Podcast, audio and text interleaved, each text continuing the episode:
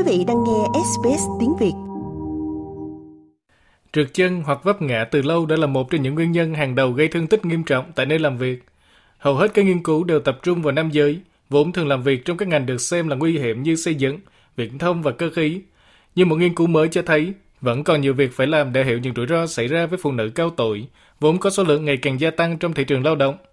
Theo nhà thống kê Úc, số phụ nữ trên 65 tuổi vẫn đi làm đã tăng gấp 4 lần trong hai thập niên qua, từ 3% trong năm 2001 lên 11% trong năm 2021.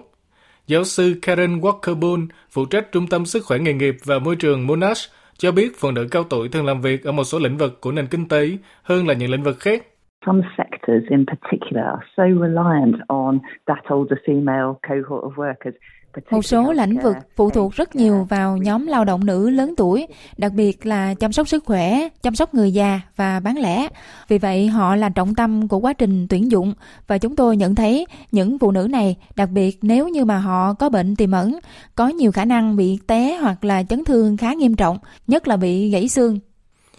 Nghiên cứu của bà xem xét số ca nhập viện ở Victoria liên quan đến chấn thương khi làm việc và phát hiện ra rằng cứ 5 người thì có một người bị ngã trong khi nam giới có nhiều khả năng bị ngã từ độ cao, chẳng hạn như từ thang, thì phụ nữ lại có tỷ lệ trượt chân té ngã trên mặt đất cao hơn.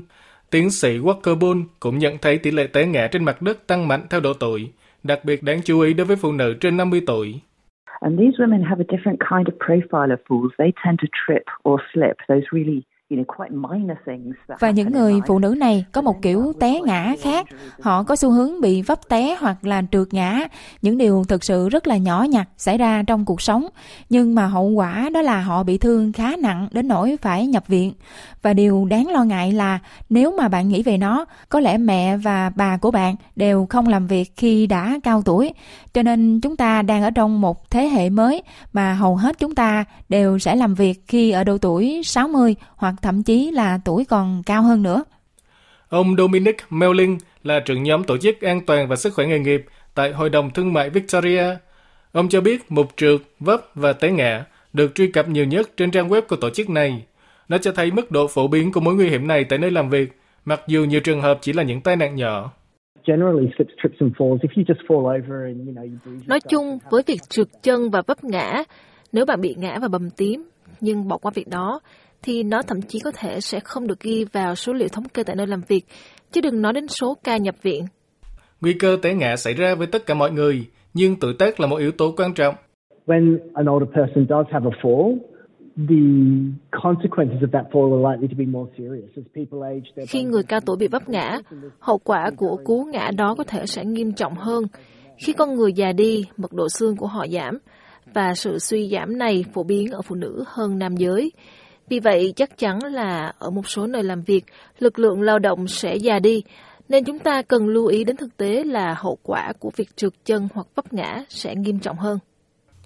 Tiến sĩ Walker Bull nhận thấy các vấn đề sức khỏe đóng một vai trò quan trọng ở những người phải nhập viện vì bị ngã. Những tình trạng phổ biến bao gồm huyết áp, bệnh phổi mãn tính COPD, hen suyễn, viêm khớp và đau lưng.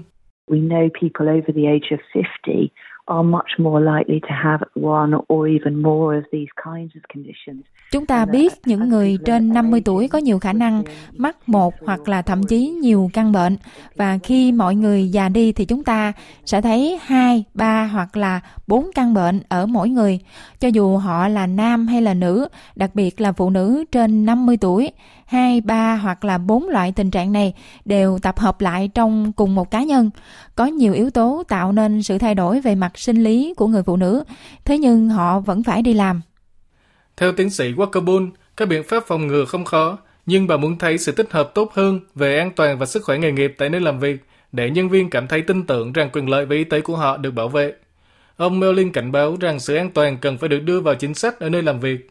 The cheapest and the quickest things to do are, you know, putting out, you know, putting up Biện pháp ít tốn kém nhất và nhanh nhất cần làm là treo biển báo có nội dung coi chừng khu vực trơn trượt hoặc nói với nhân viên rằng đây là khu vực nguy hiểm, ánh sáng ở đây không tốt nên hãy hết sức cẩn thận khi làm việc trong khu vực này. Và đó là một biện pháp hiệu quả về ngắn hạn. Nhưng lý tưởng nhất, điều mà chúng tôi muốn thấy là tìm cách loại bỏ các mối nguy hiểm hoặc giải quyết chúng.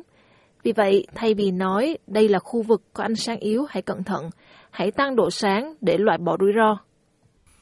Đối với tiến sĩ Walkerbull, việc làm sáng tỏ những nhu cầu cụ thể của phụ nữ cao tuổi và các yếu tố rủi ro là rất quan trọng khi chúng ta thấy mức độ tham gia của phụ nữ vào lực lượng lao động ở mức độ lịch sử. Điều đó bao gồm sự hiểu biết tác động của những nguồn gốc đa dạng về văn hóa và ngôn ngữ đối với vấn đề té ngã nơi làm việc. Mặc dù đó không phải là yếu tố tách biệt trong nghiên cứu, nhưng bà cho biết các vấn đề an toàn và sức khỏe nghề nghiệp đối với người lao động có nguồn gốc đa văn hóa sẽ là trọng tâm của trung tâm Monash trong tương lai. Tiến sĩ Walkerbone tin rằng việc hiểu sâu hơn về những người đang làm việc và những rủi ro cụ thể mà họ gặp phải sẽ mang lại lợi ích cho tất cả mọi người. When we really wanted to raise the profile of this because we think from an employer perspective,